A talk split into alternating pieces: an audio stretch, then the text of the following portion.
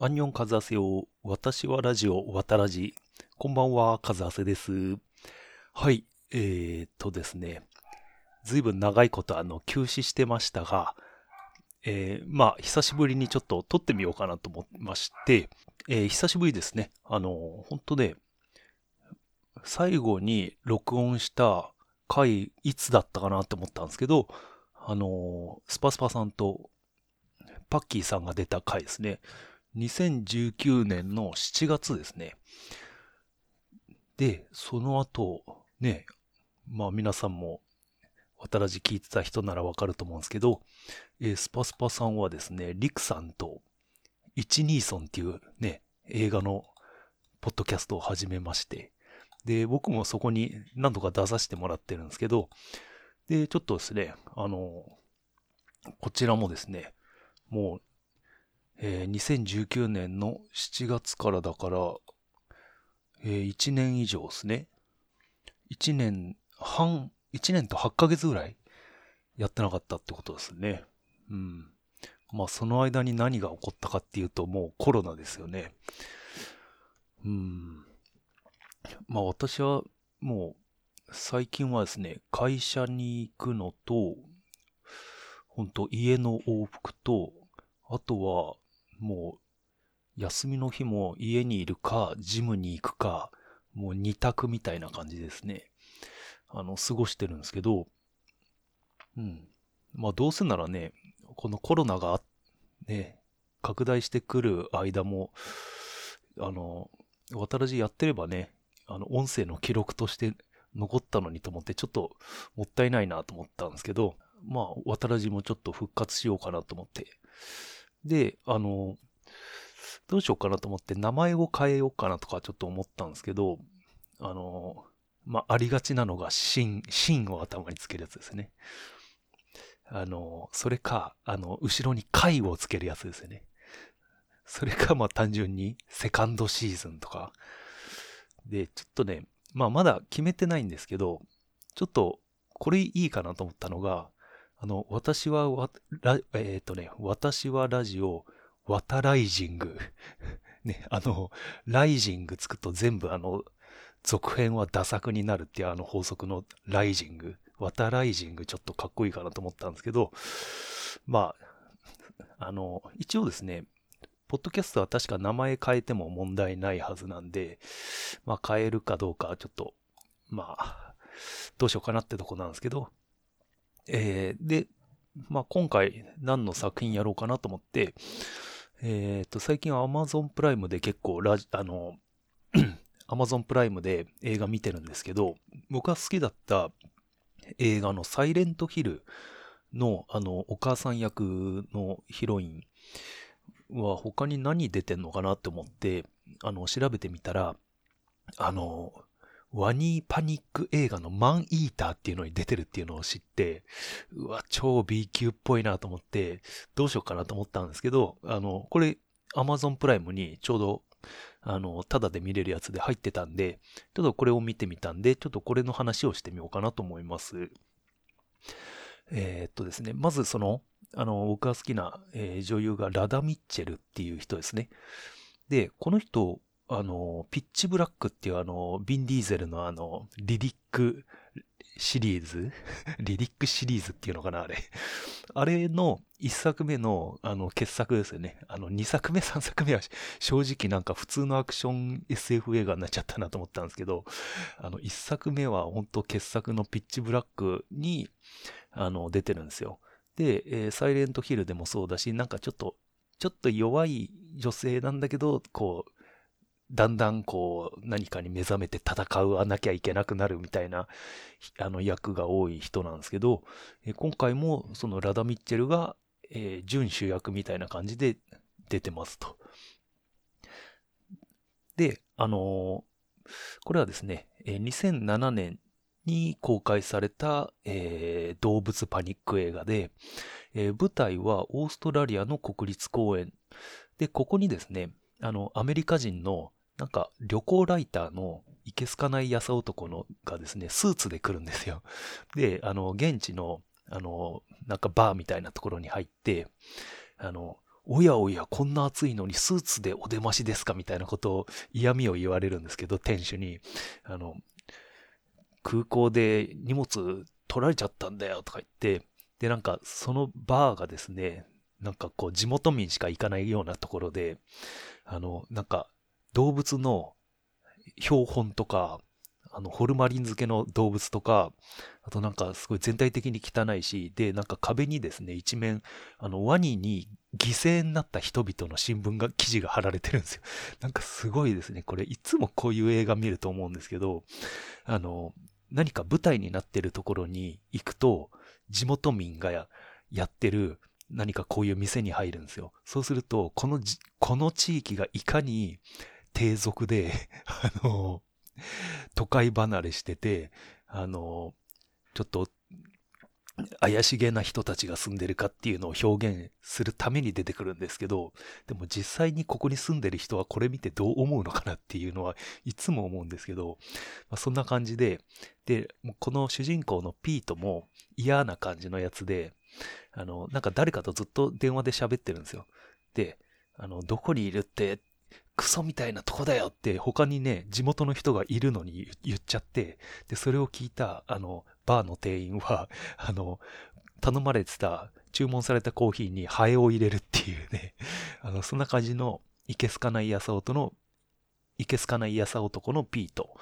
が、まあ主人公であると。あ、ちなみにですね、あの、なんとなく彼女とは別れたばっかりっていうようなことをこの電話で言ってるんですよね。で、えっ、と、男一人で、ここのですね、国立公園の、はい、えー国立公園のクルーズ船に乗るんですよね。で、えーここはどうやらワニで有名だと。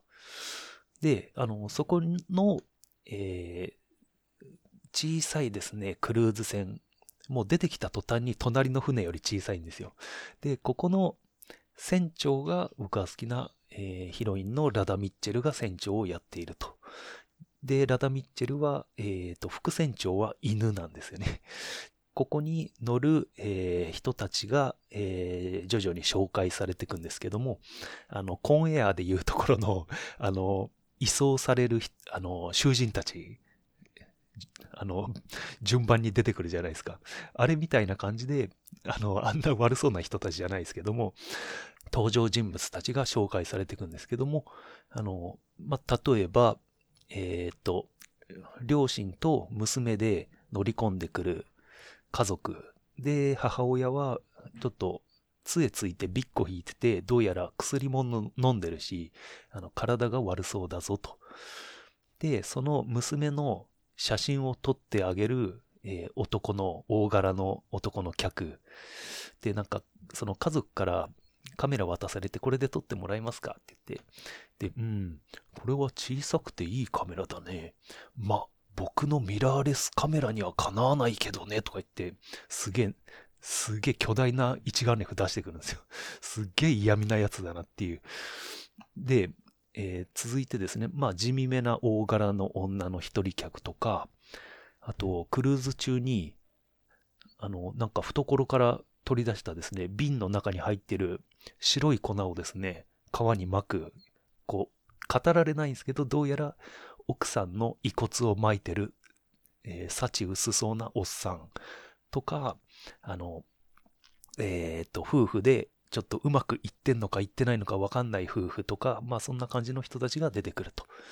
で、これ、これですね、もう、あの、こういうのもいつも思うんですけども、こう主人公補正ですよね。あの、イケメンの主人公と、えー美女の、えー美人のヒロインは、特に理由なく仲良くなりますっていう、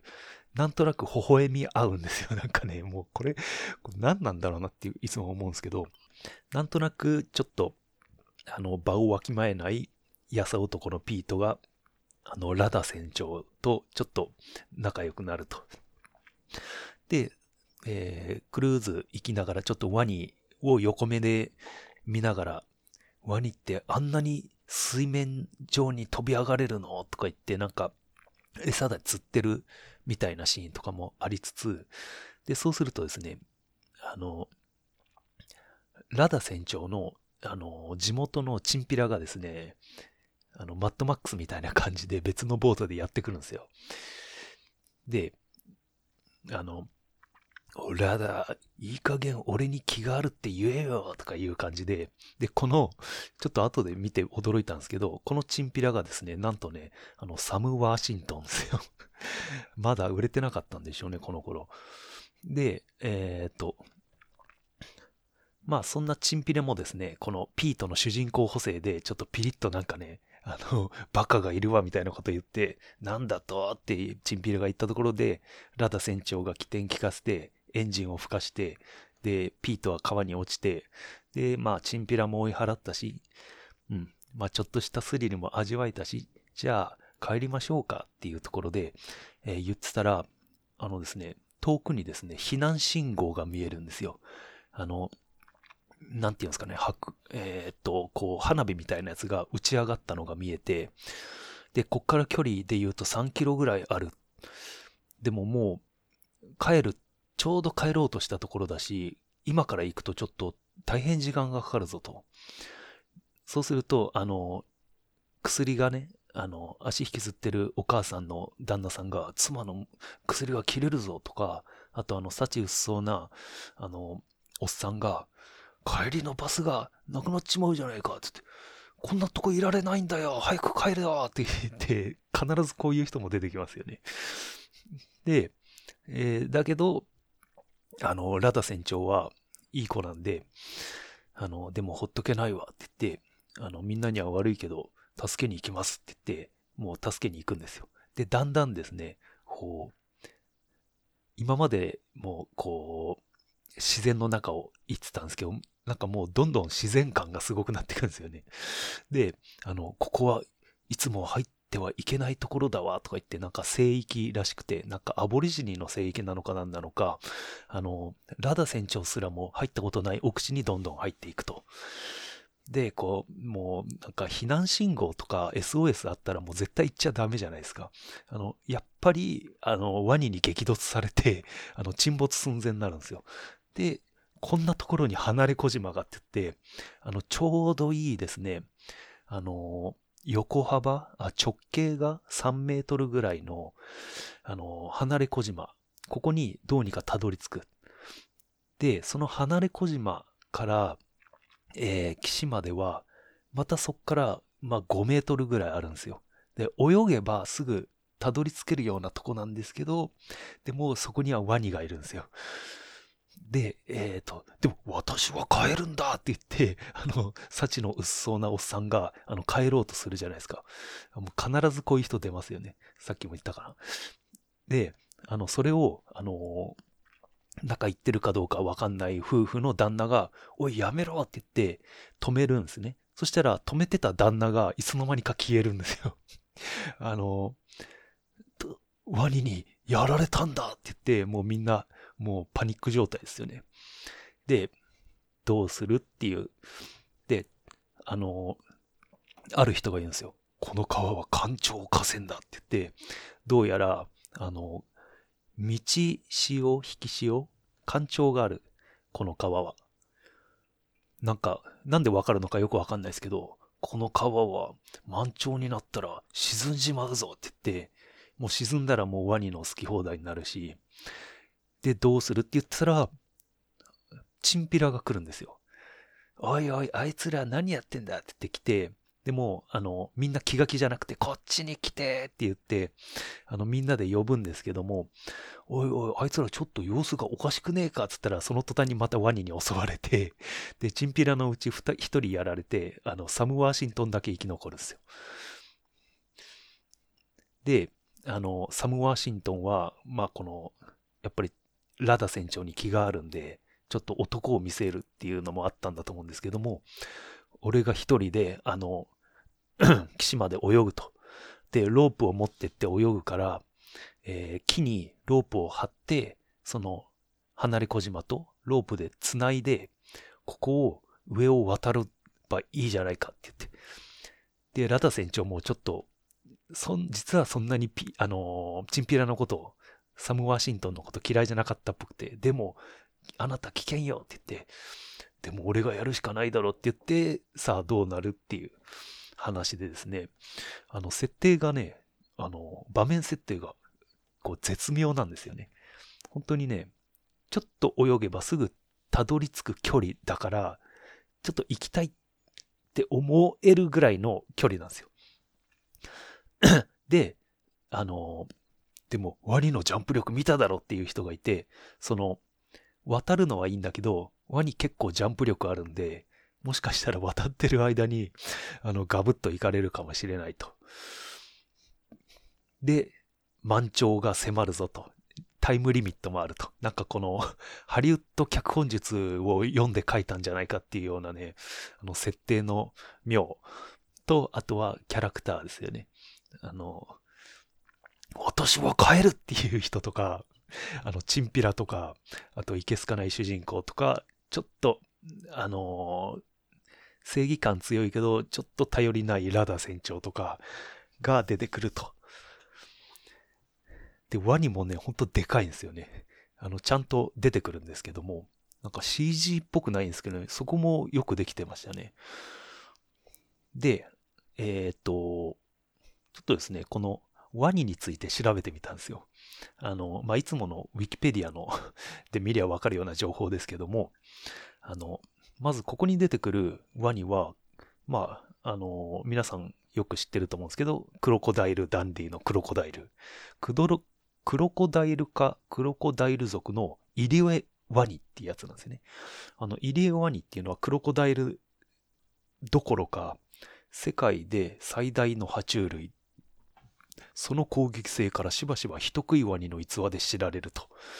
えー、フィリピンではですね、2011年に捕獲されたロロンっていうイリエワニは地元民の12歳の少女と農民の2名の計3名を捕食。ロロンは世界最大世界最大のワニとギネスブックに認定され、専用の自然公園で2013年まで生存したと。で、体長6.17メートル、体重1.75トンですよ。すごいですよね。あの、ジョーズって確か6メートルぐらいじゃなかったでしたっけ？まあ、ジョーズぐらいでかいワニ。ちなみにですね、あの、6メートルっていうのがどのぐらいでかいかっていうとね、メルセデス・ベンツのフルサイズ版、ベンツスプリンターぐらいって言ってもよくわかんないですよね。まあ、体長6.17メートル、体重1.7、体重1.075トンもあったと。まあ、これが今のところ世界最大のイレワニとして記録されたようなんですけど、で、そのとは別にですね、結構日本人ともですね、このイレーワニは関係があって、あの、太平洋戦争末期、ラムリー島の戦い、1945年ビルマのラムリー島を奪還するためにイギリス軍が上陸し、日本軍と戦った戦争があるんですけど、日本軍が撤退時、川を渡る途中で日本兵が野生のイリエワニに襲われ命を落としたとする説があると。これがですね、なんとですね、ギネスブックにも載ってて、ワニによって1000人に、ワニによって1000人の人間が犠牲になったと。動物がもたらした最悪の災害、The Greatest Disaster Suffered from Animals として登録されていると。なんでですね、まあ、イリエワニはですね、とにかくやばいぞということですね。で、肝心のこの映画の、えー、面白かったかどうかなんですけど、あの、まあ、佳作ってとこですね。あの、思ったよりかはかなり面白かったですね。で、一番良かったのは、あの、僕は何でもそうなんですけども、あの、ラピュタみたいな感じでですね、一つの映画で二二つぐらい盛り上がりがあると好きなんですよ。ラピュタもあの、地面シーンでの盛り上がりと、天空シーンでの盛り上がりがあるじゃないですか。これがですね、この映画もですね、ちゃんとあってですね、あの、まあ、言っちゃうとちょっとネタバレになっちゃうんで言わないですけども、あの、終わったかなって思ったところからが面白いですよね。うん。で、えっ、ー、と、ラダ・ミッチェル好きとしては、できれば主人公がラダ・ミッチェルの方が良かったかなと思って、あの、やさ男が船長の方が逆に良かったんじゃないかっていうのはちょっと思いましたね。え、ヤサオとか船長っていうのもおかしいですけど、あの、ラダ・ミッチェルが、えっ、ー、と、観光客の方が良かったかなっていう感じがしました。ええ。っていうことでですね、まあ、あの今、アマプラで無料で見れるんで、これは、まあ、おすすめですね。っていうことでですね、まあ、渡らじ、まあ、これからもちょっと上げてこうかなと思うんですけど、えっ、ー、と、まだですね、あの、本当僕の思いつきで再開しただけなんで、誰にも言ってないんで あの、まあね、今まで出てくれた人たちの、にも、まあ、ちょっと声かけて、出てもらおうかなと、うん、思ってますけど、まあコロナがあるんでね、あの、ちょっと、実際会ってっていうのがなかなか難しいところではあるんですけども、あとはですね、最近見た映画としては、えー、アスですね。アス。うん。あの、ゲットアウトの監督の予告見た人はわかると思うんですけど、えー、家族と全く同じ家族が襲ってくるっていうですね、超一発ネタですね、これ。あとは、えー、最近見たのは、レッドオクトーバーを追え、あの、ショーン・コネリーと、えー、アレック・ボールドウィンの、あの、潜水艦映画。他には、アサシン・クリード。最近ですね、えー、っと、ゲームのアサシン・クリード・オデッセイっていうのをですね、最近つってもう買ったの2、3年前なんですけど、永遠やってて永遠終わらないんですよ、これ。で、あのー、まあそんなこともあって、アサシンクリードの実写映画があるっていうので、見てみたら、ちょっとびっくりするぐらいつまんなかったですね。あのー、役者はすごいんですよ。マリオン・コティアール。あの、インインセプションとかのマリオン・コティアールとか、えー、最近の X メンのマグニート役のマイケル・ファスベンダーとかね、役者はすごいんですけども、で、映像も悪くないんですけども、あの、あんまりゲーム感が、あの、いまいち感じられなかった。あの、もっと、こう、パラクールみたいな感じで、あの、建物の間を飛んだり跳ねたりして、まあそういうシーンもあったんですけども、